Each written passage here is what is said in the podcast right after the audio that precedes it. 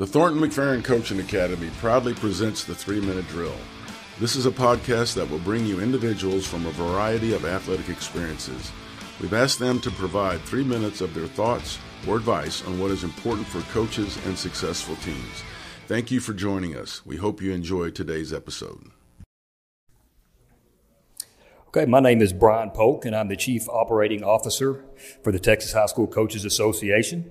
And um, I've I have 23 years of experience in public education, both as a coach and a teacher and athletic administrator. Um, I was a head football coach and athletic director for 11 years and became the associate athletic director at the UIL for six years before becoming the COO at the Texas High School Coaches Association.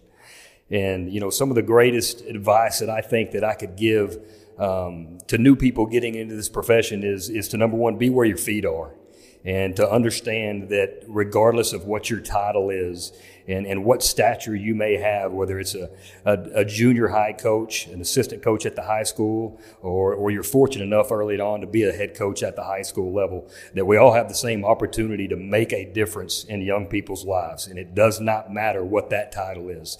Um, so when you get into the profession, you know, we all have aspirations, we all have goals. At some point, you're going to want to be um, the head volleyball coach, the head basketball coach, the head football coach, maybe working your way into an athletic director job. But starting off, make sure to be where your feet are and, and, and be a sponge.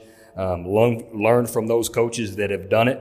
Um, the right way and the wrong way. There's a learning experience in everything that um, that you're going to come in in front of, and um, but but stay there, wake up every day with a positive mindset that at some point and every single day when you walk in that school building, you're going to have young people in front of you and you're going to have an opportunity to make an impression. And, and that impression needs to be a positive impression so that you have an impact on that person.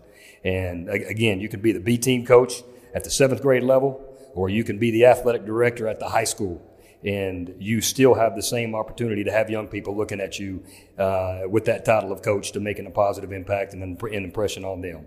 Um, you know, the other thing I think I would say is is the, the positive mindset. We're in a very very tough profession. We're in a profession that that young people need us. The reason I got into this profession was because of the impact that coaches had on my life. Um, I was a single parent. You know, came from a single parent home. Um, you know, lived in a 900 square foot home with my mother and, and three siblings. And um, I, I was a turd at times and needed uh, to become, uh, you know, involved in athletics. And I had a couple of coaches grab a hold of me and get me on the straight and narrow. And uh, it's the reason that I'm here today. And I want to have that same impact on young people uh, because, you know, we're kind of, I hear this all the time, we're kind of the last cowboys out there. Um, coaches and, and young people in society and all the negativity that they see with social media and everything else going around the world. And we have got to be that positive light for those folks.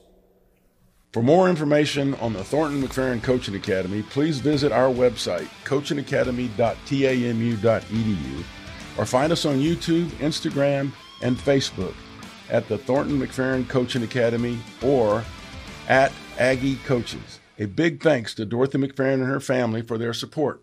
Stay tuned for our next episode of the Three Minute Drill.